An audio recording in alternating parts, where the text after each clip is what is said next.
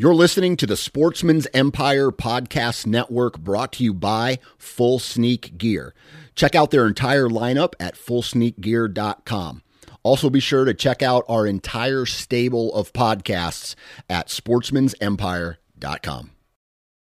New from Moultrie Mobile, the Feed Hub offers first of its kind cellular connection and control for nearly any spin cast feeder on the market. When used with the Moultrie Mobile app, you can monitor feed and battery levels, run feeders on demand, receive alerts when feeders are clogged, and remotely adjust feeding times. The Feed Hub is ideal for anyone who maintains feeders. Remove the guesswork and save time by planning feeder maintenance before you drive to your hunting property. For more information, visit moultriemobile.com. Welcome to Maximize Your Hunt, the podcast dedicated to those who want the most out of their hunting property. This podcast explores land management, habitat improvement, and hunting strategies that will help you maximize your time in the field. Follow along as industry professionals that live and breathe white-tailed deer share their secrets to success. And now, the founder of Whitetail Landscapes, your host, Jon Teater. Hi, I'm Jon Teater, Whitetail Landscapes. This is Maximize Your Hunt. Welcome back, everybody. I just got back from a nice trip, and uh, I had some time on the road to think. And in that thinking, I talked to a lot of different clients as well potential clients, current clients, clients that have contacted me from the past, which is awesome. It's great to connect with people. I did have a call out, and I thought that was kind of interesting. An individual had gotten a hold of me that had tried to hire me a couple years ago, and he just didn't like my my time to the time it took me to get to his property. And I understand that people want instantaneous support and, um, you know, you've, you've got a plan. And he said his plan failed. He hired a consultant, really big name guy, and, and, and it failed. And it doesn't matter who the person was. This isn't about other people. This is about what he did or didn't do. And I'm going to talk about this really quick because I think it's important. I think this this individual was wanting to find success and he expected somebody to give him an answer as quick as possible. And I almost think that this individual didn't take the time to really think through his expectations of what he wanted during the visit from the output, like maps, design, layout, what he wanted there or what he expected from the consultant. And the level of detail and sophistication, not only of the individual, but the consultant became in question during the conversation. So this is a big name individual, okay? And I, I again, it doesn't matter who it was, but and everyone will sit here and pontificate on that topic. But listen to this. Very simple. When you're hiring somebody and he didn't want to wait, now he's calling me two years later and said I've made a mistake. He gives me some bits of data. It's a couple hundred acre property. Seemed like a fantastic guy to talk to. Very conscientious, thought through a lot of things and said, Yeah, he validated some of the things that I expected. And I said, Well, that seems like a win you had an idea, uh, a layout, a setup, and he validated that. What did you expect otherwise? Well, I wanted more detail. Well, what did you expect he would provide you in that dialogue? Did he tell you how to do some cuttings and layouts? Well, we just talked about crop tree release. Okay, that's it. That's it. Did he tell you where you should put the bedding areas? No. What did you expect if you didn't ask the question? You need to know what you're asking these consultants. You need to have a plan. Sit down and go through your list of questions. You have an opportunity to dialogue with them. You can't be a big name guy in this industry and do consulting and not get the client to a point where they feel comfortable after you leave. I mean, my expectation, and it's tough in a day visit, you're just you're it's a, it's a fire hose. We're ramming, but you got to keep it simple, stupid. I mean, even for me as a consultant, if I don't if I don't have a systematic methodology to evaluating a pro- property and, and giving them the lens to discover the changes they can make, then I'm not worth my weight at all. Don't hire me. You're wasting your time. You got to have vision and tact and strategy. There's there's so much strategy behind this. Whether you're trying to develop ecological function, you're trying to optimize, you're trying to create abundance, and abundance in food, abundance in soil, whatever you're trying to do on your property, you need to have a real objective. You can't achieve something if you don't understand what you're missing. So it's it's the consultant's opportunity to show you what you don't have. Not one property that I've been to, and I've been to properties that are highly laid out, designed, other consultants have been here, has been to the degree of sophistication and level of detail that I would expect. Period. Period, period, period, period, period. And I only say that not to boast myself or pump my business up or pump me up because I have higher expectations. If you're going to have a property that has low deer numbers or a property that's high deer numbers, you need to attack those issues as part of the entire equation. Or if you're in a highly hunted, pressured area, you need to have a tact and strategy directly related to that. That will be highly influential on what your deer do on your particular property. It's a lot easier for me to go out west. I'm not degrading people that do this in the west, but it is a lot easier for me to go out west. I'll leave it at that. But I want to end with one thing here. My success is your success. You need consulting that gives you that vision. The purpose on the landscape, when they look at it through their lens, it, are they meeting your objectives and goals? Are they exploring those in a level of detail that are deep enough for you to make some decisions? Are they giving you the tools? And in that discussion, are they, they giving you the finite tools in an individual area? Are they getting down to the acre, the foot level, the 10 acre level? Depends on the scope of the property. But are they giving you the level detail you need to move? When when I'm done with the clients that day, that first day, they better they better start moving. I need feedback. And this is the one thing I do with my clients It's different is once you get on board and you're on the schedule and you're a client, we're clients for life. Today I'm meeting with a client that we're going to do a turnkey property on and we're going through his plan and I it's absolutely willing for it's important that I take the time to make sure he's comfortable. He's walking in making an investment. If you're making an investment in your property, you know, this is the value stream. We need to make sure that you're comfortable getting there, that you know the outcome will be great. And these people have already achieved success. It's it's refining that so it's more efficient. Or in some cases, it's just starting starting to get them on board. And the feedback I get from these clients is my success because I learn through their failures and successes. Their success is my success. Their failure is my failure. And that's the way I review it and think about it. I'm not a big herbicide guy. I do very simple things that are ecologically based. I am learning on a day to day basis. Uh, the level of, of information that I'm ingesting on a daily basis is, is starting to kill me sometimes because it creates this analysis paralysis, but it gives me a different perspective. And I'm trying to get different perspectives, not just to be different, but to be the best. In order to be the best, you need to think as different as possible because it gives you that worldly kind of design idea philosophy that will achieve different levels. And those levels to this point and with this other consultant, those levels are greater than other people because in order for me to achieve success in areas that are highly pressured and there's low deer numbers, you have to think outside of the box. Anybody that wants to get into this business, and I'm going to talk about my masterclass here in a second, you really, really, really, really, really, really got to take years and years and years off your life to just focus on on the uh, the tools, the techniques, the operation of things, what things look like, how they feel. It's going to take you years. I, I wouldn't I would never hire somebody that doesn't have at least 15 or 20 years of experience doing this at this point in my life. And the reason being is the guy that said I should have hired you two years ago, I said, well, here, look at it this way. You got a guy that's two years smarter, three years smarter from the last time we contacted. I said, you'll benefit from that. All right. The guy that just starts off that you want to cheap out and you, you want to get him in the door because, hey, it's a good deal, it never works out It doesn't have the level of sophistication he needs. How much timber has he cut? Has he done has he done a sale? Has he sold timber? Right? What's his farming background? What type of farming style does he employ? Right? Because a lot of these are agricultural properties. Has he thought about your financial or tax situation? Has he bought his own land? Does he have the experience buying and selling land? Right? What's his success on his own property? What's the level of detail he's gone in his property? So I'm going to talk about my master class. So I, I just started advertising for the master class. There's people signed up. I'm excited. It'll be a great time. It's in July, July 20th. It's on my website. I'm going to talk about the masterclass in an individual podcast. We're going to get into the details of that masterclass. That is for clients or future clients only. Okay. So the goal out of that masterclass is to get them to that high level, you know, sophisticated introspective thinking through property and property design. So these are clients. Some of them are clients that I've had. We've done implementation work. I've consulted. Right?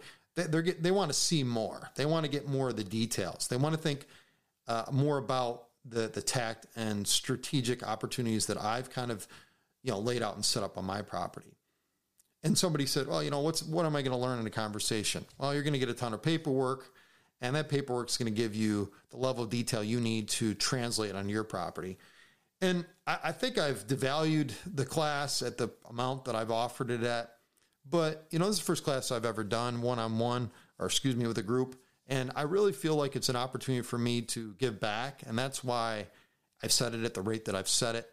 And I actually feel like, you know, this level of detail, and I've, again, I've had a chance to look at other people's one on ones and, you know, one on tens, the training that they've done with folks. And, and we're going to get to the foot by foot level in this property. You're going to go through all my mistakes, my failures, my wins, and my successes, and how I think through each issue. We're going to define problem sets and we're going to resolve those just like you're at work on a day to day basis, right? You got an issue, you got to resolve it. You want to resolve it in a, a timely, efficient manner so the client saves, you save, and you want to have purpose behind it. And you want to ensure that those changes or suggestions or recommendations get you to the next level, get you past that point of the problem and issue. So that's kind of what the focus of the the one-on-one day is going to be, or excuse me, the training day with with the masterclass. And and again, I, I think this this level of detail is going to blow your mind. I think the property is fantastic, and I bought the property knowing that it was the hardest property that I would design and lay out because it's a proving ground for me. It gives me that that reassurance that I can do it, and if I can do it, you can do it, no doubt. So when you're hiring a consultant, make good decisions. I stay with my clients past the visits again, that supporting information back and forth between the clients and I is really critical to my growth. Growth is huge for me. I'm studying, I'm learning, I'm learning about new things. It allows me to differentiate myself from other folks that do this professionally. It's not my goal to be better, it's my goal to be great.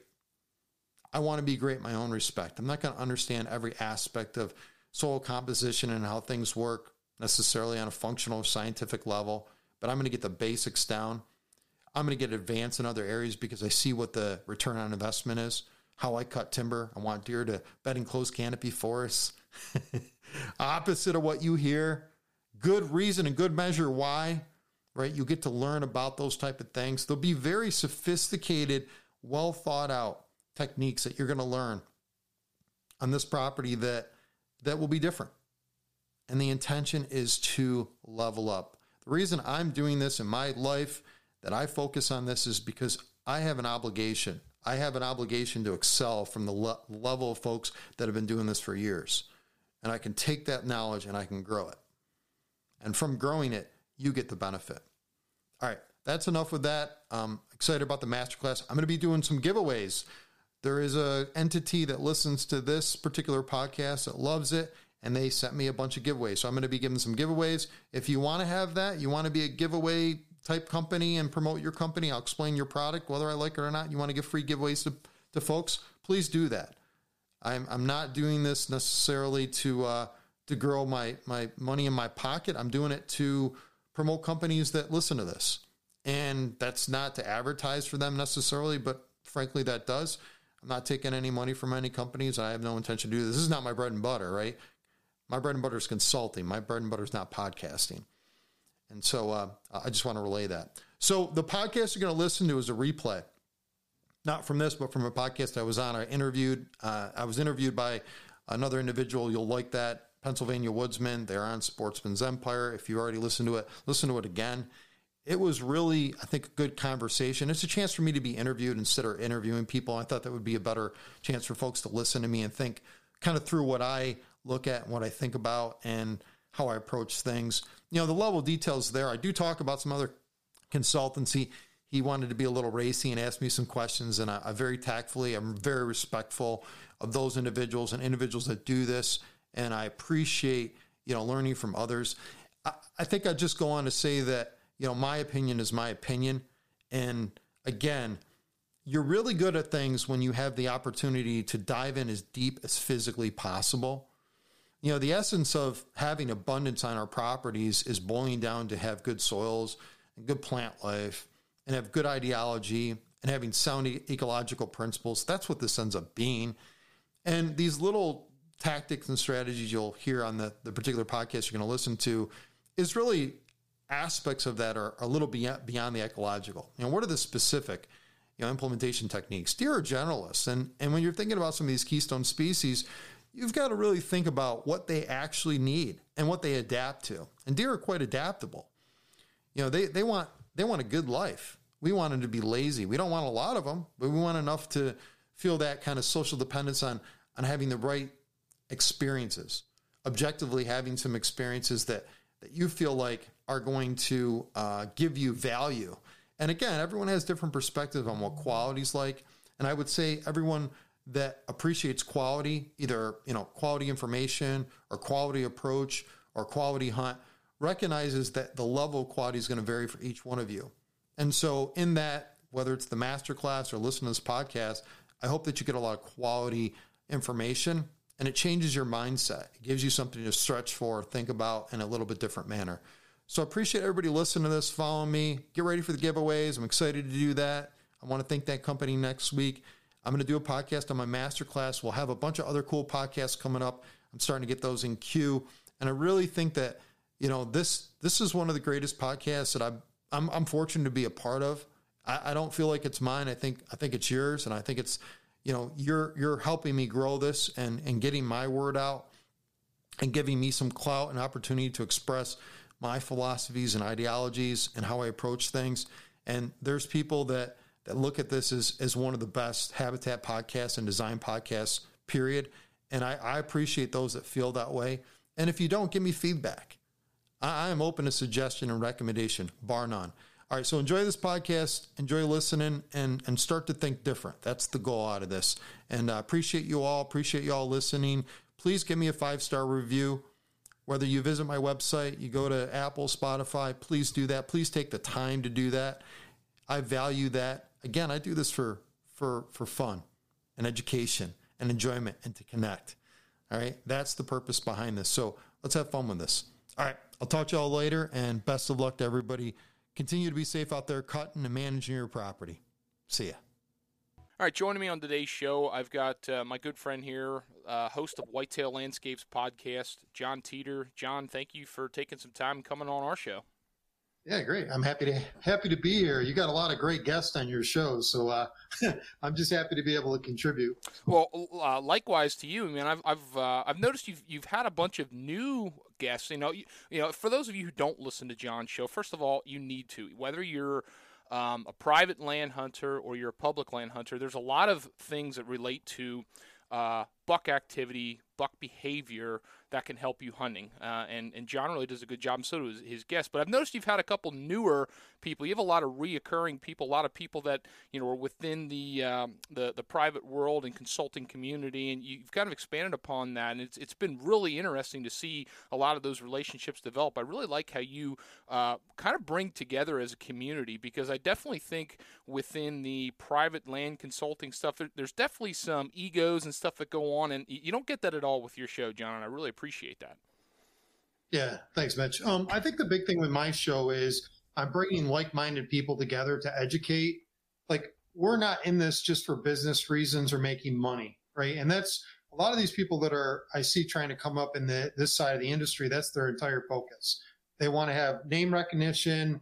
Uh, they want to make money, right? And and that's a business, right? You got to run like a business. A lot of these guys are established and they have businesses, and their approach has been you know, I learn as you go and they learn from people around you. And it really is, it is kind of, I feel like the best of the best.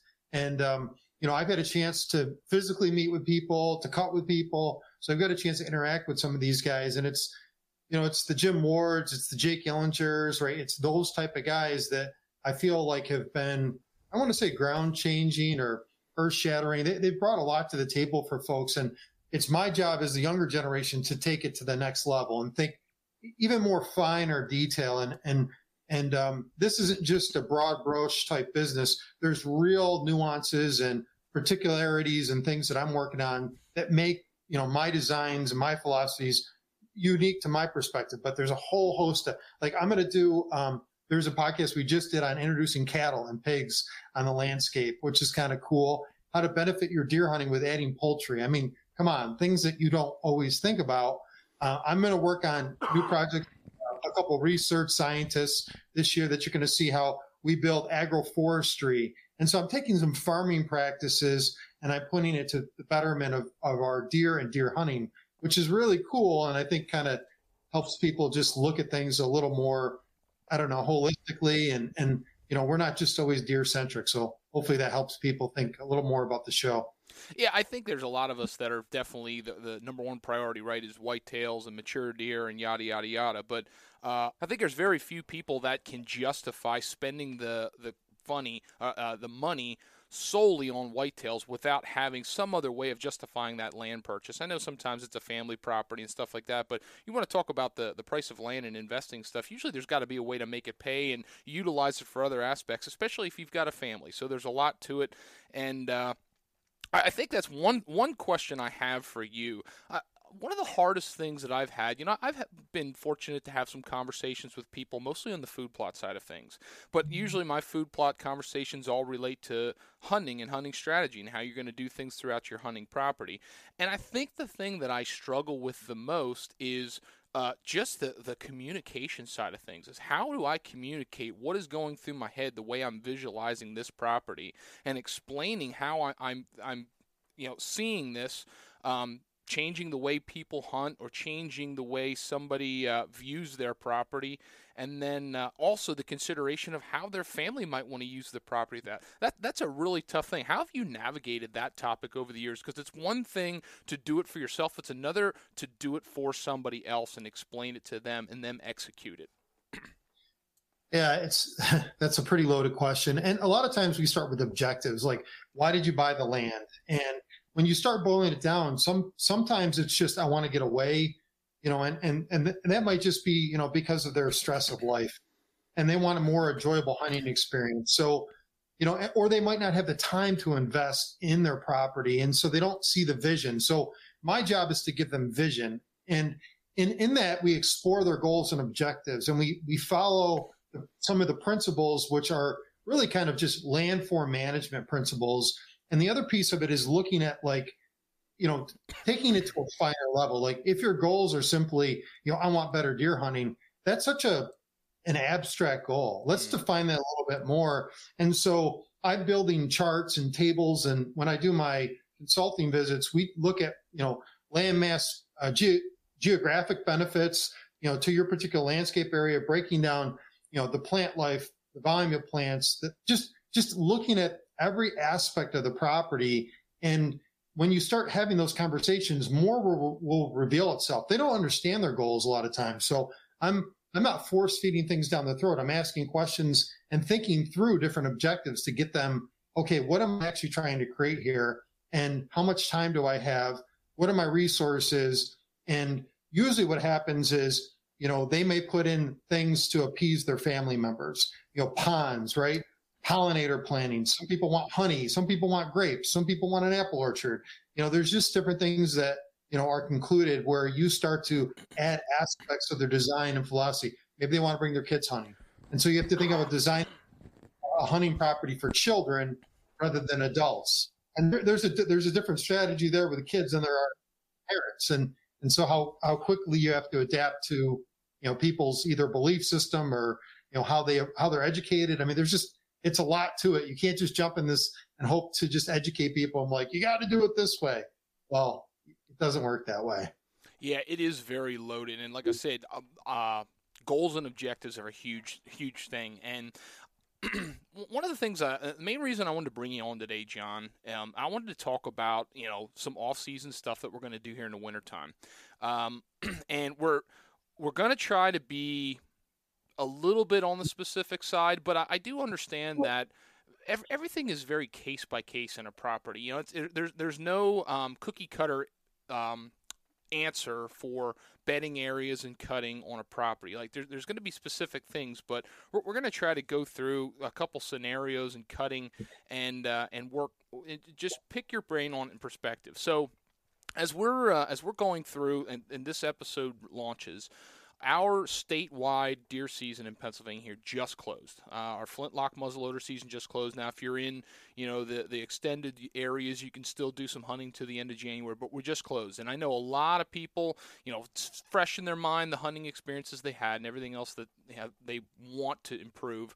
Usually, the first thing I hear people talk, talk about doing is, is breaking out the chainsaws. And I want to cut some trees down. I want to I want to cut some bedding areas. I want to make some sunlight for when spring green up happens to get things thicker. Um, or, you know, the other thing too is a lot of people will say, "Well, I want to cut some trees down so we've got some tops to feed deer, you know, get some browse, you know, at, at uh, ground level," and that's all well and good.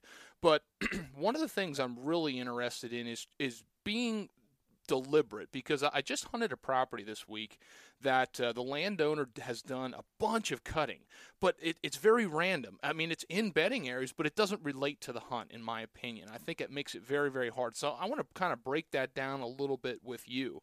Um, you know, first off, off the bat, um, you, you, killed a great buck this year, and uh, you you talked about that a little bit on your podcast this year. I'm kind of curious: were there specific cutting strategies used for you to harvest that deer? Yeah, I actually cut the bedding area before the season just to kill not that specific deer, but one of the older age class deer on my property. So in that instance, uh, typically you know, I'm dealing with a lot of hillside and undulation. So my elevation changes a couple hundred feet in different areas, which is a good thing. It also makes the deer uh, be more inclined to visual. There's things, what we call as heat maps. So I develop, when I'm looking at a property, heat map. I look at the cold areas and the warm areas. And that's one of the foundations. I also look at the soil type, the saturation of that soil, and the hydrology. So, you know, this is a little bit deeper than deer hunting, but when you're coming up with a plan the resident tree life or vegetation that's related to those specific areas will be indicators of deer interest and time. So I'll think about seasonality. You know, when is a deer going to be in a particular area and why? And so if I'm going to be able to define a why with a chainsaw, my objective is to put food in the table at the right time or build the right structure to conceal deer, etc. So in that particular area, the cutting technique was there's a shelter wood cut adjacent to that. So there's um, hard maple species, which a lot of times people wouldn't shelter shelter wood cut those, but, but I did in that instance. I've got a y- lot of young hard maple coming up in that particular instance. Some of the some of the area trees include beech in the sunnier zones. I hinge cut those. Hinge beech hinge cut really really well. They put a lot of structure and they were good quality beech, not disease beech. So I just want to make sure that's clear. And I wanted to have those species, you know, root shoot and to create kind of a concealment factor in that equation. So you see when you're cutting each one of these tree species, you're developing a purpose, whether it's a food purpose, a cover purpose, etc. The trick to that area is I opened up a herbaceous zone, meaning I, I created enough volume of sunlight in a particular area. And by the way, another cool part about this is I created water channels. And so these water channels will come off the hill and I swale them into an area. So now I'm adding water into a sunny opening, which makes it more voluminous and herbaceous material, which creates a creates a good feeding zone. So think about like a big circle, and in the circle, I had all these different cutting techniques. Shelter wood, meaning I leave seed trees, trees to produce more trees. I have an understory of trees underneath that, which I would prefer like dogwood species, etc. But I got maple, and I've got beech on and adjacent. I've got some ironwood in a couple areas, and basically picking each tree, its quality, uh, you know, its its its status on the landscape.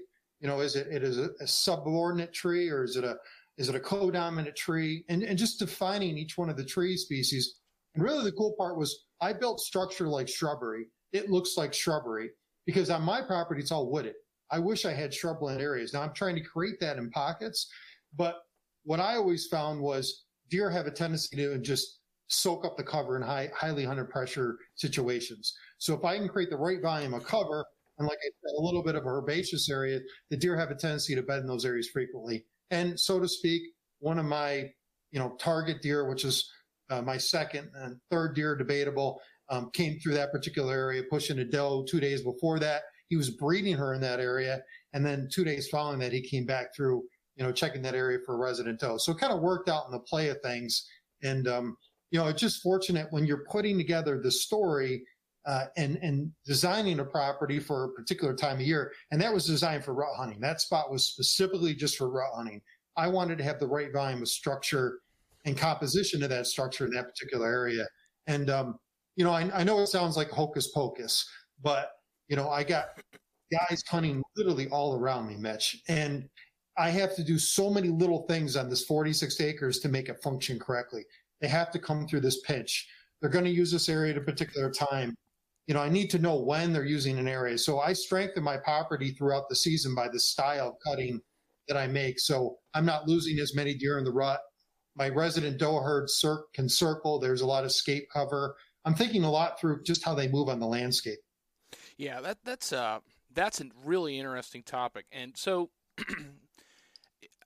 Jon, you're probably familiar. I think it was a few years ago. Um, there was, I think it was at the Iowa Deer Classic or Midwest Deer Classic or something like that. Two very well-known consultants in the hunt in the whitetail industry came up to the stage in a in a debate format. Um, and, and, I'll name drop; it doesn't matter. It was it was Don Higgins and Tony LaPratt, and I I really enjoyed that conversation because I think both those guys are very knowledgeable, have a, have a lot to offer. But you're talking about very very different areas and u- unique styles of how they approach their hunting properties.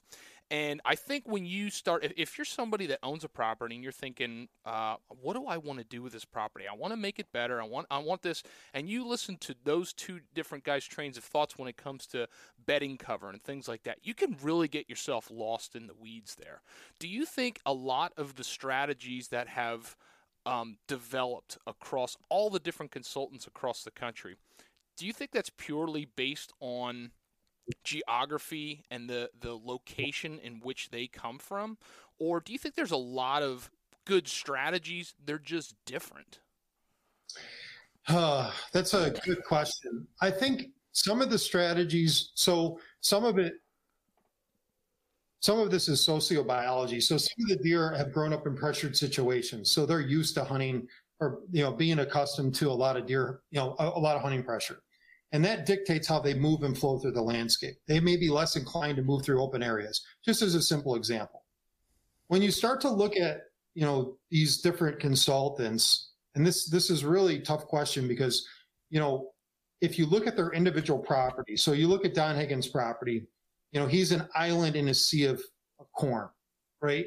And he's an island property is different from a peninsula property or property that connects to a, a larger body of other properties. Tony LaPratt's property falls somewhere in between there.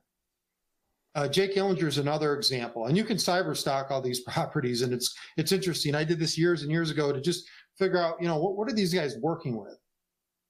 You look at Jake's property, and Jake's property is considered an island. And so these island properties in their landscapes function a lot different than a property that's connected to other properties. So start there. Now you add in the factor of, you know, what, what is the deer competency, meaning, you know, how do deer perceive their landscape and how do they approach, you know, hunting pressure? How do they, how they, how do they um, anticipate certain stimuli? How do they react? That affects how they move through the landscape, period. So in my world, um, the you know I, I hunt elevation, I hunt you know industrial parks. I have a whole plethora of different understanding of how to hunt different areas. It's it's really specific to the particular zone that you're hunting in. So if you're hunting a lot of deer, you usually have a food deficiency. Um, you know, if you're hunting, you know, and, and, more eyes, right? And that's that's a concern. That that changes the style of your bedding layouts and how you set up deer, you know, in these particular areas. Um, that that's a big big factor. I don't think Higgins is wrong. I don't think LaPratt is wrong. I just think they never hunted areas like this. I think, you know, without that level of experience, I think the the tip of the spear, so to speak, is not as sharp as somebody that has to be very particular. And one of my best pieces of advice, and I always feel sad for the guys in the South because they don't get this, is we get a lot of snow here. And my ability to do intel, like forensic intel and just understanding what's going on in the landscape is far better than most people. And so having that volume of information shows me what deer are eating, when they're in an area, you know, how they're using a particular area and what conditions they're using it. And so deer that are highly stimulated because of the pressure that's in, in their particular area, they're going to be very motivated to pick certain locations. And so to replicate that or to increase interest in an area, just planting switchgrass or just having diversity pockets isn't good enough. None of that really lays out well because you have to think of how a deer is going to escape, how it returns back to an area. You know, and one of the things that we do with our clients is we separate their properties from the rest of the properties with how we cut timber. And with the bedding areas specifically, Mitch, the one thing that I focus on is how do we differentiate our property? And at the same point, how do we control their movement? And not limit them so much where they don't want to enter an area because they're too controlled. Whereas some of these properties that become these islands, you know, they basically create maze systems within the property. Well, we do the same thing. But the density and volume of cover and the concept of separating deer, even the idea of compartmentalization, isn't something that folks like Don Higgins have to consider. Their deer are very, very acclimated to a lot of social pressure. Our deer are not. So you'll watch these deer herds in these certain areas congregate, and their interaction is really important to understand how they, you know, socially segregate, sexually segregate. Those things are all meaningful when you're starting to figure out how to design a hunting property. That's why here you hear everybody talk about buck beds stacked behind, you know, doe bedding areas, et cetera. That separation happens in certain instances more frequently here because, again, sexual segregation is a big thing, particularly more related to age class too. That's another factor in these uh, these equations. So, in a roundabout way, I feel like you have to be very sharp. And if you hunt very tough areas, you tend to be a little sharper. And that doesn't mean I'm smarter than those guys or I have better recommendations. I've just hunted harder areas and hunting harder areas and being successful and having to be more sophisticated in my approach makes me a little different, particularly in the Northeast. And, and I, I won't say they're bad in their recommendations or suggestions. They only know what they know because the environments they work in. And that's not Pennsylvania. You know, that's not Michigan. They're, they, they don't they're in different areas, and, and as a result, hunting very mountainous terrain is is very different than hunting you know farmland ground, et cetera. So I think I think there's a lot in that kind of conversation. There is, and I'm glad you brought that that up, Jon. Um, and that's why we wanted to have you on this conversation because um, you and I are very familiar with the, the habitat and terrain and everything else in New York and Pennsylvania and New Jersey and West Virginia and, and all that stuff in the Northeast. It's a very unique area, very high density of hunters and everything else. There's a lot going on there.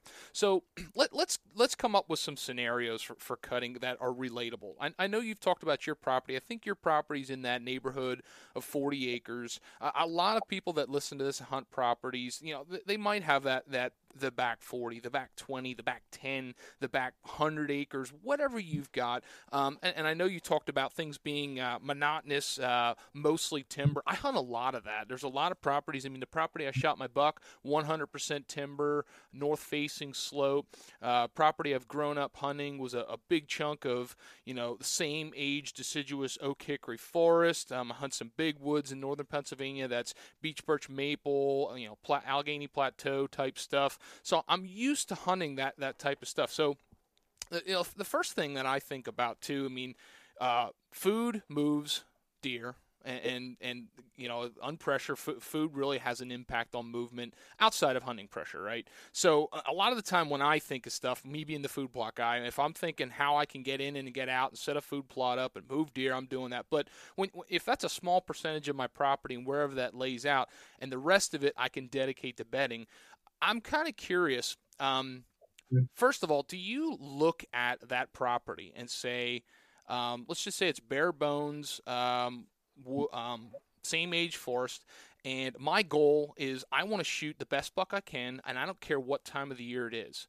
Um, tell me a little bit about when you walk into the area that's off the field edge, that's off the food plot, that's we're going to deem to try to stack deer in here how much do you rely on using what they're doing now in your cutting schemes versus um, I'm just going to cut this based on terrain and get them to move where I want them to move?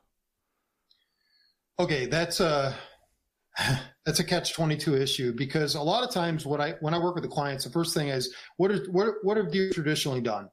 And a lot of times they don't understand the cadence of movement. And in some cases, they do. So understanding the deer's natural movement and tendencies, I think, is paramount. They show you how they want to use landscape. You know, they're indicators that, you know, a lot of people, for example, say, you know, deer use saddles and you'll have people that draw designs uh, utilizing saddles. Well, they use, you know, saddles in certain instances um, if they have to move fast through an area. And so some of the data that you look at through, you know, the seasonality will show their inclination to use, you know, certain terrain features at certain times. So thinking about that in the scheme of things. So the, the next piece of I look at is I look at the slope and aspect. And I said earlier about the heating and cooling. And you think about how deer enter and exit a property. A lot of times they're using in these highly pressured areas or just areas in general, they want the security of the environment to either conceal them, to give them information, right? And so as they as they transverse the landscape, this is the beauty of snow. You get to you get to direct and understand, you know, what that natural movement is. And I play off that most times.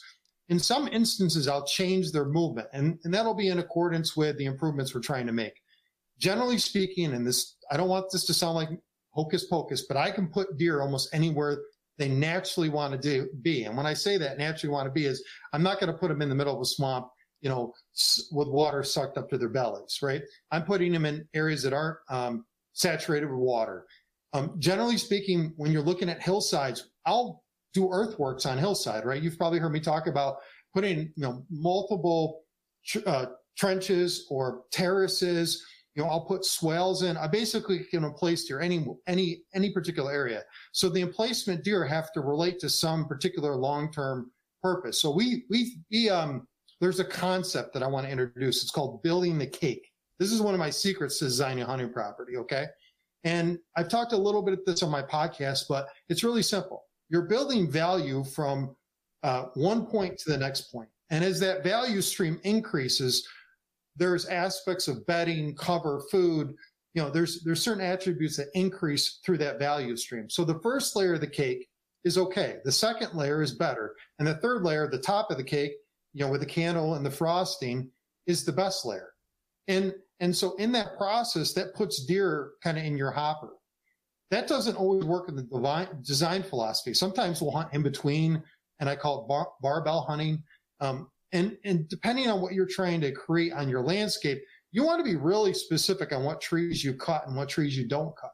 Like in my area, you know, a lot of times people will like overlook and they'll look totally economic and they'll say, well, uh, these yellow birch, you know, they, they don't really hinge cut well. Well, they hinge cut well during, you know, this time of year. And by the way, uh, their seedling production is highly consumed by deer, one of the most preferred plants on the, these particular landscapes particularly when there's a good water saturation, I'm not cutting yellow birch or I'm cutting in a lower quantity versus maybe another species like hickory. Well, what type of hickory is that? Is that mockernut hickory? You know, what, what type of hickory is on your landscape? So sometimes understanding the species will dictate where you'll cut and why. And so seasonality is important. Deer want to use certain terrain features at certain times. One huge mistake, Mitch, that people like it drives me nuts is they'll take a top of a hillside and they'll just put a food plot in there. And the terrain, and, basically that takes away opportunity for them to hold deer or they'll hunt, hunt an area like that. And it would be more apt to be a bedding area, particularly on these small properties. And so it's cutting those in a way where the deer want to be their seasonality. And really, it's the trick of the variation in cutting. If you cut certain styles, like for example, if you do group selection, single tree selection, you do a regenerative cut. If you have a variation in cutting style and picking species, the deer will stay there at a longer interval. And that's the most important piece of the design and layout. And I don't want to make it more complicated, but I'm looking at each individual tree. And in, when my clients, what I basically say, is she pretty or is she ugly? And, you know, not to sound politically incorrect, but we, we, we pick a pretty tree and we, we give it purpose and we address what it does for us in the landscape. And so in that, they start to learn that this tree actually has real ecological function. And that could be, we could cut it and pollard it, meaning we cut it not at the ground, we cut it at a certain interval. And it's like a, you know, it becomes a bush or a, shorter tree that gives us visual benefit. Maybe it's a food benefit as a result of that. You know, those are trees that are going to stump sprout. So we're trying to pick different individual species and group them into categories and say, what does it do for me in the landscape? And then we make the deer, in some instances, do what they naturally want to do. And the trick to every this is if anybody wants to spend more time in their woods, go walk around right now. Now's the time to scout. Pennsylvania season's over. You know, get out there and start studying your landscape and then come up, take that information and put it on a map and say, oh, well, at least I know what deer are typically doing because I have the tracks and I understand that and relate to that to some purpose and, and use that trail camera data to start to diagnose when they're using those areas. And then maybe you can influence the why. And that's, that's where I come into play. I'll tell you why, when, and the magic of hunting happens much easier. I mean, my clients are killing deer on their first hunt. I don't want to waste time with people and you know, this time I got to hunt so much this season, and, and it was because I wanted to experience unpredictable. Uh, I wasn't strategic. I just went out and had fun. And I think sometimes you just need to have fun in this too, and and don't get overburdened by some of the things I'm talking about. absolutely, absolutely. So, um, you know, some of the properties that I hunt and stuff, um, I, have had the uh, the the pleasure to learn from some people who I, I, admire and appreciate. One of the things I learned years ago, if we'd make a food plot, um, let's and this is back before the days of, of doing box plots. One of the things we do is if we had an area that we thought we could make a food plot, the first thing that would be done prior to any heavy work done, chainsaws, you know, dozers, equipment such like that, was to pick the tree and to pick our access route in and out before any work was ever done. That way we had it nailed down and the, the, the design was built around the stand location. So taking that same concept from a food plot, um, you know, I'm somebody that believes you can definitely kill mature deer on food plots in pressured areas if done right. However, there's a lot more opportunity throughout a property to kill a deer if you do things right. And, and let's talk specifically about bedding areas or transition areas or whatever you want to call them. Maybe maybe you're you're necking things down in a in a high odd spot where you can get in get out, not not push but so my question to you john is when, when you look at a property and, and you're looking for stuff that's going to be good for october november um, kind of that that uh, ch- uh, cruising phase chasing phase whatever you want to call it do you do that same concept for stand locations within a bedding area as far as picking a location that you believe this is where i can get in get out hang a tree stand and now we're going to cut and design it in this manner? Or is that something that's typically not part of your uh, strategy? So we design hunting locations to your point, you know, and this is not my first part of the equation. We build habitat to to gain interest, and we want the deer as frequently on the property as as possible. And let's be clear about this: things change, right? You make some changes, and, they're going to react. Um, but to your point, and I think it's an excellent point, is picking many stand selection sites a part of that process. And sometimes we just focus on an area where we think we can get in and out of and, and building the improvements around that. Naturally, the deer's flow and movement. Like for my example, like a good good example, my property, I've got pressure on the the north side of my property, and I want deer to travel west and east. I want them to enter the property, but once I once they enter, I want them to go from the west to east location, so they give me more opportunities to to harvest them. And so it was designing the property around movement. And movement is also intended to keep your deer on your property longer. So sometimes the instances and volume of cutting that you have will allow the deer to stay on your property longer. One example of the season was I had a good hunt, let's say, I don't think it was mid October. Uh, it was the October lull, and I had nine bucks, nine, not five. Okay, 46 acres, nobody's managing deer, blah, blah, blah, right? I'm not special. I just, I knew I can do a, a, lot of these little things correct. I had nine deer on my property, two shooter bucks. Now, I didn't pick the right location, so I don't know. I'm not perfect every time, but the deer moved in a cadence from one bedding area to the next. And the way we design these bedding areas is I was collecting trail camera data each interval. So sometimes it's not just building the infrastructure to um, hunt, it's building the infrastructure to collect data. And so I use that data to say, okay, when did they use that area? Why are they in that area? What deer are they socializing with? You know, how do they uh, involve themselves with some of the doe herd at that point? And so it's thinking about that individualistic deer because I'm not hunting, you know, multiple four and a halfs or five and a, five and a halfs. I'm I'm hunting one particular deer and I'm trying to dial in his particular interest. Again, how he relates to you know other deer in the landscape. And the trick I think is figuring out that deer's tells. And I'll tell a quick story. A deer that I hunted many years ago, his trick was figuring out in certain wind conditions. And I build bedding areas to promote wind in certain aspects. And this deer preferred this particular bedding location that I cut into an area on a north wind. And it was really positioning his body and influencing him to look a certain way, to move a certain way. Like we're physically positioning deer almost like they're in kennels and they're not caged, but to move and relate to the landscape in, in a manner where they're going to project themselves in a location. So when we're cutting these bedding areas, we're physically trying to orient deer in certain aspects so they they they're pronounced, their movement is more pronounced in a particular direction. Uh, that shapes how they look at the landscape and move across the landscape. So if they see a visual and they've got a good area that they're looking into, they're going to be more comfortable walking in that area. You're not going to be able to hunt them in there. So it's separating those areas where you can get in and out of based on some of their preferences. And most of these mature bucks, and I don't want to make it just about mature bucks, most of these mature bucks in our particular areas, visual is absolutely paramount. That's why on a highly topography, topography driven area, you can place deer in multiple locations. And it's giving them right volume of cover, right amount of food in, in adjacent areas. And so one of the things I'm focused on my own property is increasing food within those bedding areas. I am so lucky because I have little vernal pools and I've been able to capture water and I, I just have a lot of hydrology. And the benefit is I can water all these plants.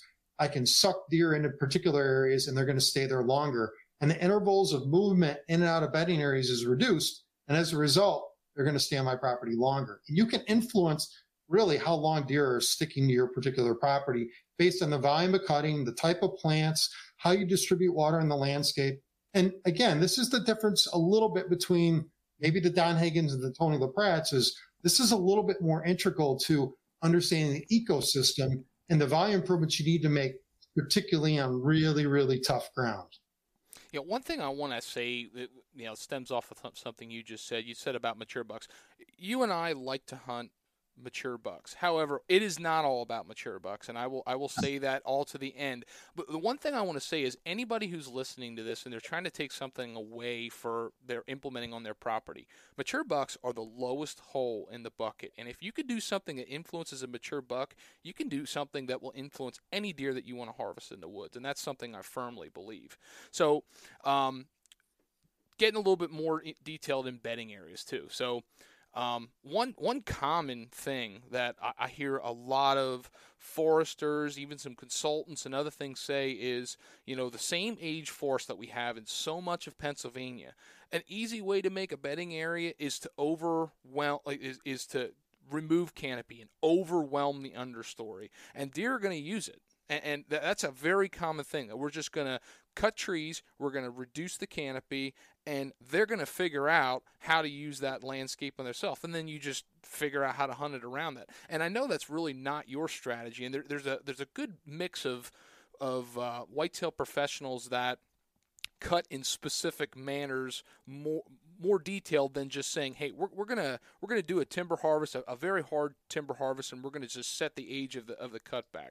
So let's dig into that a little bit more. I mean, um, age of the cut's important for you. Age of the forest is important for you. But I mean, enlighten somebody that's you know like myself who who wants to be educated a little bit more. Like, how should I view a bedding area on my property if I've got um, the same age forest and I just want to improve and stack more deer in there and the or- orientation of how I cut, so to speak. Yeah, so I think one of the most important things is you always have to look at you know your property's orientation in relationship to the sun you know, sun drives radiant energy, which increases the amount of energy on the forest floor. Pretty, pretty well understood by most people. Cutting canopy without any real purpose is, is another failure that most people, I, I think, stumble in on. And, and a lot of times they're cutting bedding areas are just, I'm going to, I'm going to put a clear cut in here. And we don't typically use clear cuts as a means to establish bedding areas. They could be an aspect Deer typically use the margins. So in our term, the science world's eco term, uh, excuse me, ecotone. And in that ecotone, that creates uh, a variation in, in microclimate. And so there's going to be a little bit more heat, a little more water, a little variation in plant life. You know, these plants that are existent in the, those particular area, there's in a foot by foot section of, of ground, there's 5,000 seeds approximately that are resident through eons. So sometimes when you disturb the soil, you don't know what you're going to get. So this whole regime of, you know, I guess tree canopy manipulation and soil disturbance gets you somewhere. The next step back to the ecological function is what is that tree doing for? Is it in an area that's of good, you know, quality? We look at the soil. Um, we look at the quality soil. Pick up and smell the dirt. Look at the profile of the a particular soil. That'll give you some indication. Really, what we tell people a lot of times is look at the height of the, the particular plant. Is it tall or short? And that will be an indicator of the quality of soil. So once you cut a tree, you can tell the age of that particular tree. And when you're thinking about it, you're thinking about it, it's in relationship to the other trees around it. A lot of times in these even age managed forests, they're anywhere between 80 and 120 years old. You're going to realize a lot of those trees have not reached peak maturity. So having a plethora of trees that are, you know, eventually reaching peak maturity, taking some codominant trees that maybe are not of quality, um, maybe they're dead disease to form. We try to get those species out of there to promote, you know, timber stand improvement. And I don't really focus on the timber stand improvement versus the forest stand improvement in general. They sound about the same. One of the goals is I want to have an economic benefit or or a habitat or or hunting benefit. And so to promote wildlife interest means create as much food value in a particular area. One strategy might be, you know, create an opportunity for other plants to grow in a particular area. And that might mean you remove all the trees that you don't like and you want to institute conifers. Very, very prudent, you know, typical opportunity. And you can use treetops for, you know, basically shielding those particular plants. It's free fencing and you're introducing plants that you think will, you know, reside in that particular landscape. But again, it's matching the soil type, you know, to the particular, you know, index and related plants that typically grow in those areas. And a lot of people make, make a mistake there. One of the strategies that I walk into the properties is I look the age class of trees. I may even cut a tree when I'm there. And then based on that, I'm deciphering what specific species I want to keep and what I don't want to keep. I'm a big fan of hinge cutting. I mean, I am, I'm about as pro hinge cut as you possibly can get. That doesn't mean I'm hinge cutting within bedding areas. I may be hinge cutting to control deer movement. And so it's being smart about what trees you use to create the right volume of cover. And a mistake that most people make is they make hinge cuts too tight. Um, we cut a lot of lines. We call them walls of cover. If you mm. listen to my podcast, walls of cover, it's a Jim Ward term, but you know, a lot of us in the industry use that term, I feel like. And so we're building long walls of cover, but within those walls, we create the infrastructure where deer want to exist. And so it's taking the right features. It's considering the slope. You know, a lot of times a huge, I guess a huge problem, and I'm going a roundabout way to answer your question is mm-hmm. you have, um, you have a hillside. And we talked earlier about sometimes I terrace these hillsides and I may pitch it inward or outward. And that depends on the volume of water. That depends on what I think I can grow on that, that particular hillside. Sometimes I'll pitch the back of the hillside a certain way so the deer are more inclined to use it. The vegetation on the upper hillside may require me to do multiple benching. You know, so there's a lot that goes into this strategy just thinking about a hillside. Well, the key point, there's an area somewhere down the kind of line where um, it gets a little, uh, I think convex would be the term. And in that particular area, that's where we start really our improvements. So the slope and gradient is huge in the decision making of where deer want to be. These guys get these mountainous properties, they don't know where to start. And a lot of times it's picking the right key point on the hillside to start building these bedding areas. And that's where I've really been able to do a nice job at figuring these things out. One new concept I want to just throw out here because you guys, there's a lot of users on this and, the listeners that want to hear this, Mitch, is one of the strategies that came out a few years ago, and actually Ellinger just published something on this, and I really appreciate it because him and I talked about it, is guys are coming and they're actually uprooting trees to give on hillsides um, a visual kind of limitation.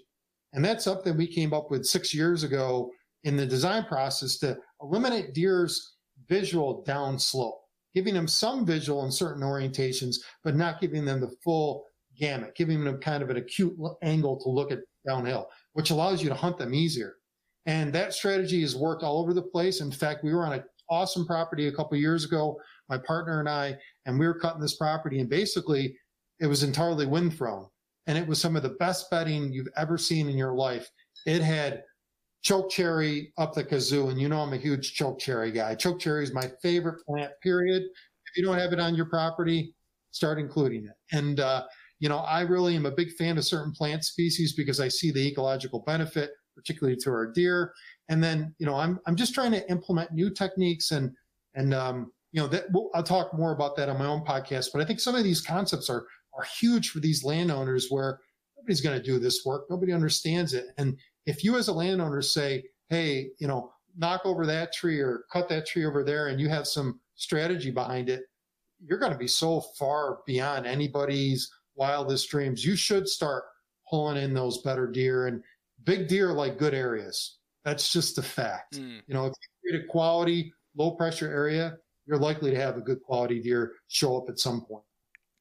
So you you said a couple of specific things throughout our conversation and, and brought up uh, something I wanted to touch on in that in that last little bit. But you, you talked a little bit about segmentation, um, you know, you know, layering things like that. You know, we're layering a cake, and, and another another thing I've heard other people say is is you're, you're creating like a you're creating pockets, right? You're you're you're creating pockets in the landscape. There's different ways to do that.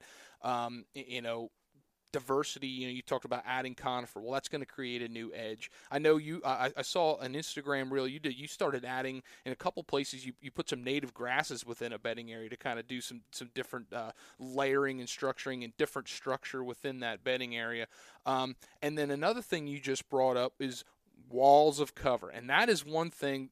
I, I, I really want to br- dumb that down and break that down in, in, into like 101 level because people hear about walls of cover and I, I think there's a lot of confusion. So I want to, first of all, when you talk about a wall of cover, are you making a, a, wall? Are you segmenting an area that this wall is not penetrable or is it is, is this a permeable wall but it's creating an edge that hopefully deer you know let's say the the the wall so to speak is uh, is a north and south line, and deer do have the ability to go east and west to it because it's permeable. But it's it's it's a line that's favored to get them to move in a north and south manner. Or are you, are you comfortable within a bedding area or an edge or feathering or whatever, creating areas that they're not going through that. It is truly a wall. It's high. They can't see and they can't pass through it. Yeah, and this is a trick. So if you're gonna, the wall of cover is difficult because there's variations in walls. Some walls are shorter than long and longer. Some, sometimes it depends on the species that we're, you're working with.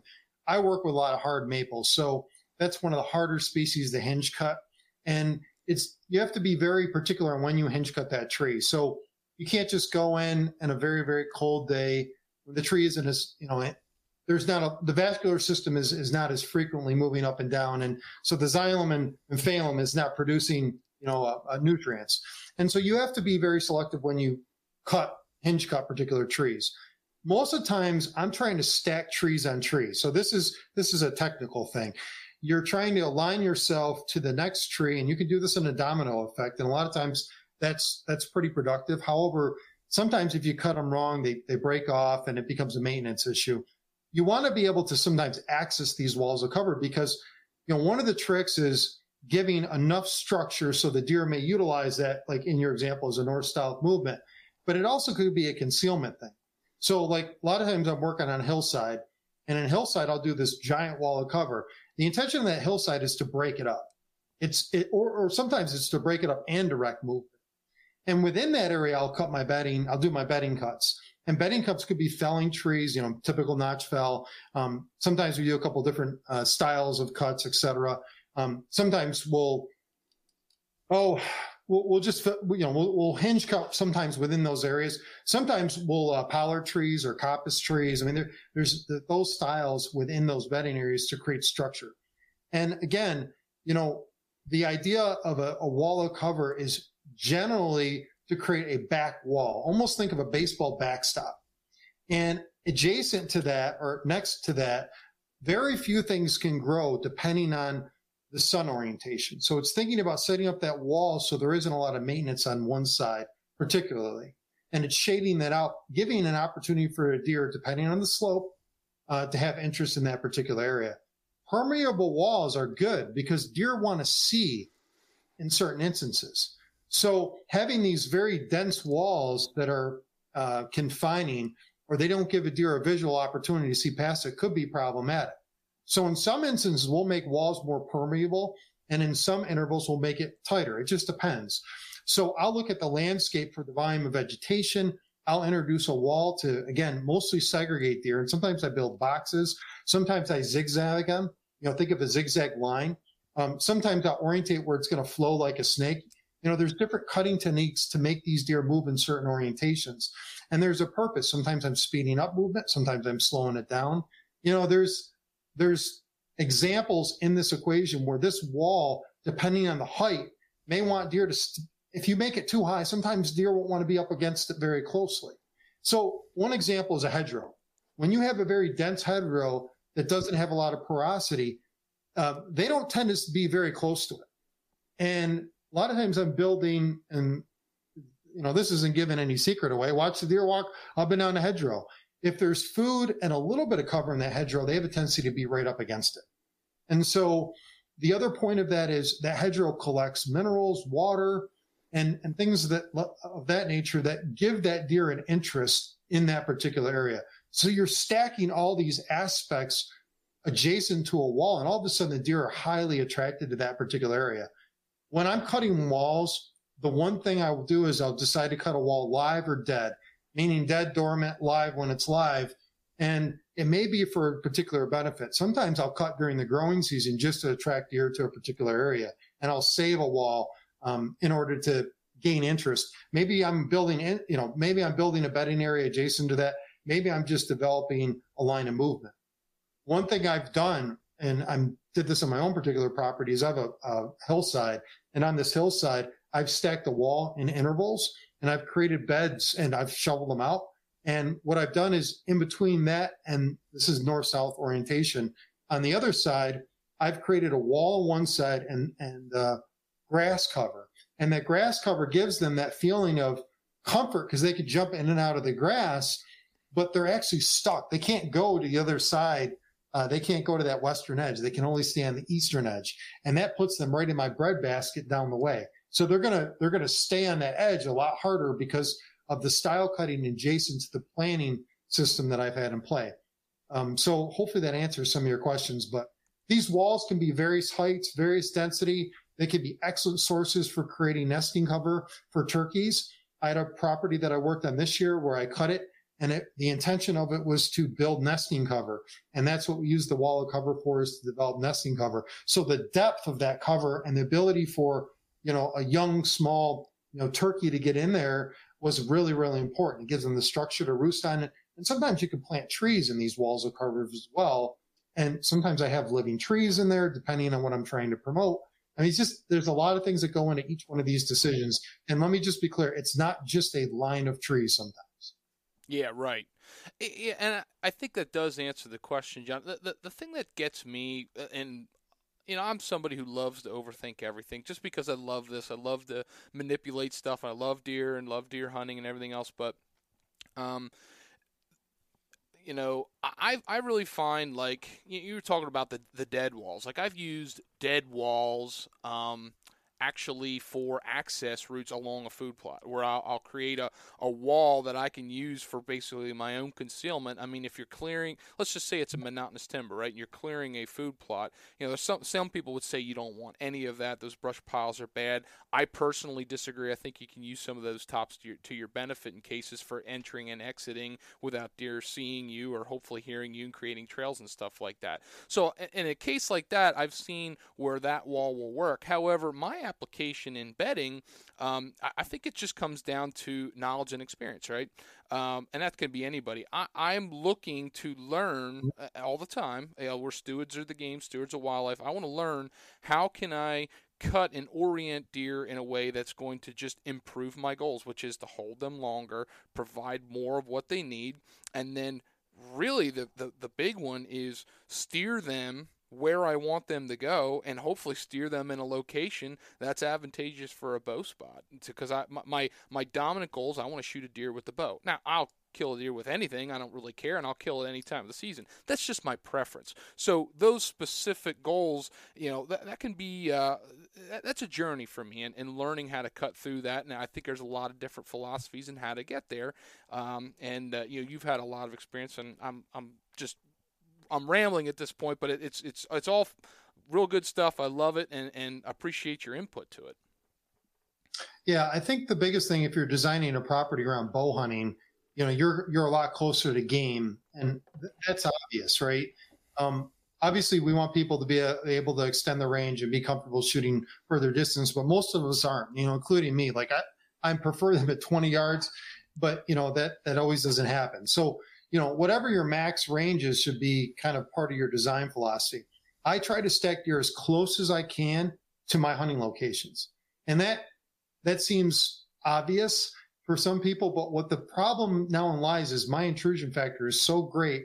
How do I give the balance of, you know, minimal intrusion, not impacting the deer, you know, so it's it's positioning them in the way where you can get as close as possible. You always hear these really good hunters talk about hunting these deer basically in the margins. They're hunting just this this off wind that just misses the deer and and I'm actually designing properties influencing wind the way that wind travels along the landscape and then putting deer in specific areas and and orienting them to benefit them for the wind but also give me the opportunity to get as close as possible. And so I worked with a client. I was in um uh, where was I recently? I don't know. I was I'm in a new place every week. So where I was, you know, so um, I I was talking to this particular client about channels and cutting channels to create airflow. This is a concept that is is not new. I, I'm not revolutionary revolutionizing this concept, but cutting channels to create deer flow. Well, if you create these very open pockets, so your regeneration cuts, a lot of times air will swirl those particular areas depending mm-hmm. on its orientation. So those areas are very hard to hunt. And so in placing deer in those areas and giving them an opportunity to benefit from that cutting is really critical. So it's not just cutting timber like we were talking earlier. It's cutting the deer, cutting timber to allow the deer to be advantaged because of the wind conditions. And it's understanding how those wind conditions influence their interest and then how they position themselves as a result of that. And so you could be very, very specific on where you place deer. And one of the things that I like to consider as like a, a, a rule stick of success. And I'll just take you know, my own particular property. So I have layered systems where there's buffers between me and the deer, right? And forget the plant material. It doesn't, doesn't matter at this point. Can you get in and out of your tree stand without being detected? Mm. And I hunted a, a, particular stand this year nine times. I, I, typically hunt five times a year. I hunted it nine times. The last time I hunted it, um, this was during bow season with my son. We had seven deer in the field. And as I'm like sneaking out of the particular area, you know, I'm like, oh my gosh, am I going to bust them? The closest one was 28 yards. We got out of the stand. You know, they didn't cut our tracks. There was no, you know, there, there was no issues at all. And I get picture on my cell camera right when I get back to the car. They're still up there. They didn't run away. So you've got to look at these little indices. And to me, that's, that's what I remember about my deer season. It's not the deer that I killed. It was did this system or did, did my strategy work? And, and sometimes that's more meaningful than, you know, I know you killed the giant buck this year, but sometimes it's more meaningful than having a, a giant buck, you know, sitting there and, and being able to take pictures because you are successful and you're doing something that's meaningful and you're seeing results. And, and for some of you that aren't killing giant bucks, that's okay. Um, this isn't all about giant bucks, like Mitch said. It's it's about finding success in some of these small strategies that seem to be working. And I can tell you that's my most notable experience this year because I can't believe that I was able to get out in that instance. Yeah, I, I, said this on another podcast not too long ago. My wife got, uh, well, she'll get disgusted with me. Of course, she's tired and ready for hunting season to be over, and it, and it never is. And she, um, you know, I, I, was fortunate. I was I had tagged out uh, the past two seasons. I, I, tagged out fairly early with a buck tag. You know, shot some doe and stuff like that. And uh, you know, I, I'll have people be with friends and family and stuff, and they'll be like, "Well, are, are you satisfied now?" And uh, mm-hmm. my wife's like, "No, he's never happy." I said, "You know, it's it's funny because it's a double edged sword."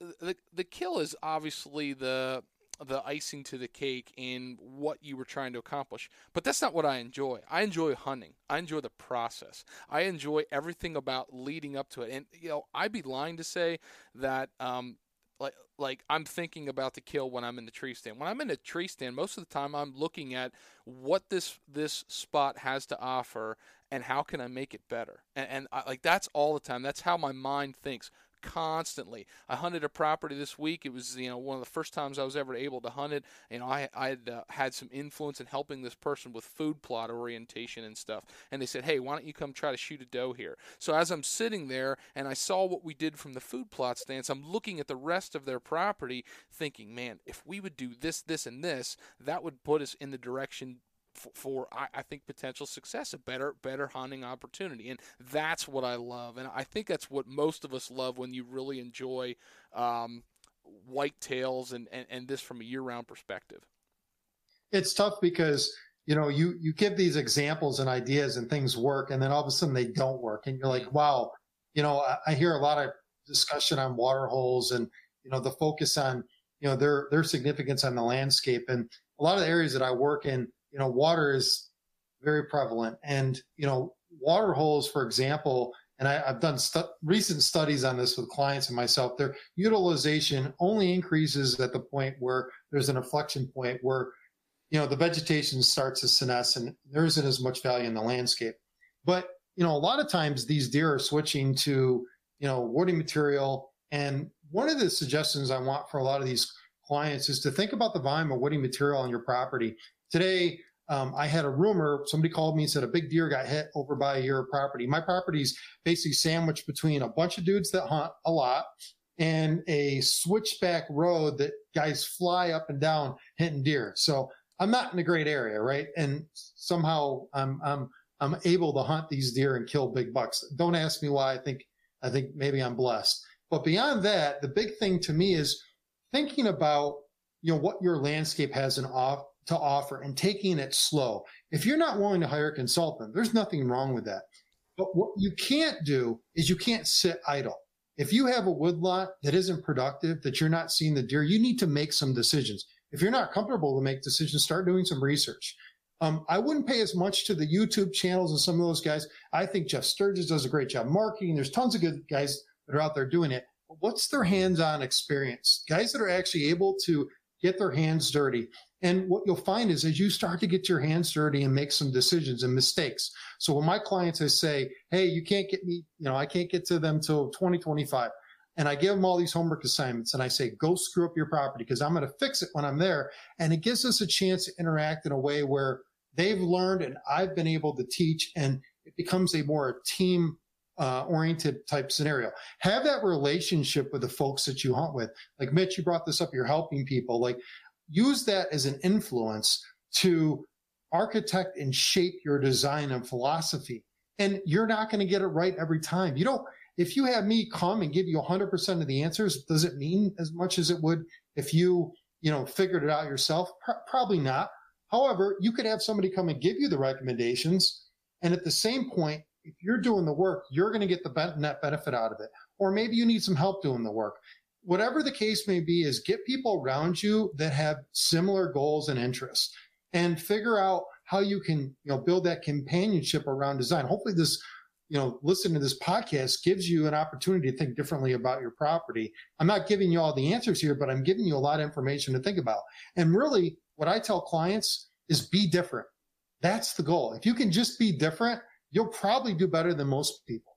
And that's being smart about how we hunt, where we hunt, how we cut, what we cut. And, you know, some of the examples on my particular clients is um, I have a 72 year old client. He's one of my favorite guys. And he shot uh, biggest three bucks in his life after we cut and laid out his property, right? 72 years old. How much more does that man have to live? He's experiencing the best moments of his life and he's doing the work. He's actually doing the work out there and he's getting the enjoyment out of it. So the more we hunt, the less we learn. So sometimes it's taking, to Mitch's example, sitting in that tree stand and thinking about everything that's going around and saying, don't, don't degrade your decisions. Don't degrade yourself, but think about what you can do. And there's a million different things that you can do. And there's not 100% correct solution to anybody. And that's why having these debates with these consultants about I'm right or you're right or his property's better. Think about the confluence of the areas that they're hunting in. Think about their experience and think about what they bring to the table if you can give somebody that can give you a quick ROI and, and give you the, the ability to level up, well worth the ability to listen to them and focus on, you know, their ability to influence and, and give you some decision opportunities. And one of the things with me, Mitch, is I don't know everything. And I've been so fortunate every night I sit and I read.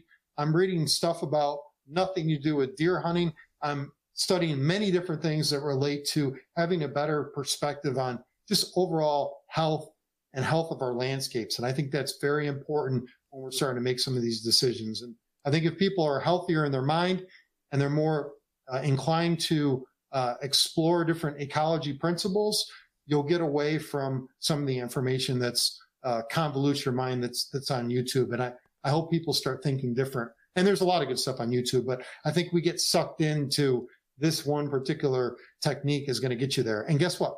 Fire isn't going to solve everything. It's not. And guess what? Timber cutting isn't going to solve anything. It's not.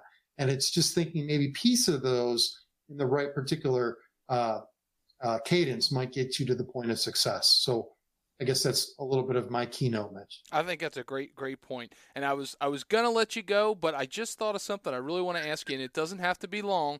But you, you, right. you brought up wind through the bedding area, and wind, being a steward of the wind, I think is something really, really interesting. I'm just curious, Jon. Do you have any tips for anybody to say, like, this is a good way that, or this is a way I've learned how wind moves through terrain and how, how to manipulate it. You know, I've uh, I, I, listened to a podcast uh, with not too long with Troy Pottinger, and he talks about out west that they've got old man's beard hanging at all kinds of different elevations within trees, and he really likes to watch what the wind is doing. He'll stand in a location for a long time. I'm just kind of curious. Do you have any thoughts on on reading the wind um, just from a general sense and not getting too crazy into detail from cutting and hunting and uh, everything else. So I don't want to reference people to the podcast I did, but I'm going to real quick. I did a podcast this year on wind. And Mitch, you love this stuff. And I actually did that podcast because I thought you might listen to it. And uh, hopefully you did. And if you didn't, did. uh, that was that was for you actually. Uh, you don't know that, but um, we've talked enough where where hopefully that was valuable. Um, but here's what I'll say. Um, we design bedding areas in the same principles um, for how we hunt an area. We don't want to go in them. And we design bedding areas so they're not huntable. and that seems in opposition of what everybody uh, tries to do. And so how we can influence uh, or influence those those things. And, and I can think of a, a particular area that I caught recently where there's uh, a primary head slope, and then off that's kind of a nose slope. So it kind of contours down, kind of like your nose. And, you know, we wanted certain aspects of that to be warm and cold. And a lot of times we'll cut the wind in certain orientations so the deer are looking in a particular position. Think about how wind travels across the landscape. So there's going to be areas where there's thermal conductivity, air is heating, it's radiating, and then we have cold suck. So there's no such thing as thermals in the evening. That's a big misconception. Um, but as air sinks, it's going to fit into these different pockets, and you're going to have this basically opposing viewpoints of warm areas, cool areas. That creates a rotating cycle of air, and sometimes that circular motion influences where a deer is going to sit and orient itself. So, as an example, if you have hard lines and soft lines, or you know you have trees with there's more uh, less transparency like conifers up against an open line, that's going to have a tendency to create a wall. And at that wall, it's going to be a convergence of wind. And that's where the deer are going to try to orientate themselves. And that's why these margins between these different cuttings tend to be a focal point for deer. So orienting the deer in a direction that you want them to go or putting them in a position where they're comfortable. And this could be multiple deer. Remember, if you pay attention to um, what deer like is they want to position themselves in different orientations. A lot of times it's for comfort so giving him the right volume of comfort in accordance with, you know, these cutted, cutted channels. And in this case, off that nose, I cut a long channel down. So air flew down that channel. And then what I did, I distributed it almost like a stream into one pocket and the other pocket. So think of like your lungs and it branches off. And in that area where it branches off, I created convergence of different um, ecotypes or uh, ecotypes and ecotones. And what that did is it created a spinning of the air. So it's kind of like, I mean, I know this is probably like level 500 or 600 for folks, but what it does is it puts deer in particular areas and allows them to reside based on different wind conditions. And it's reading those. And think of that whole bronchial tube, you know, esophagus, bronchial tube splitting off, and then these channels of movement. And you can influence and influence deer in particular areas based on the cutting styles and techniques. You have to look at the elevation.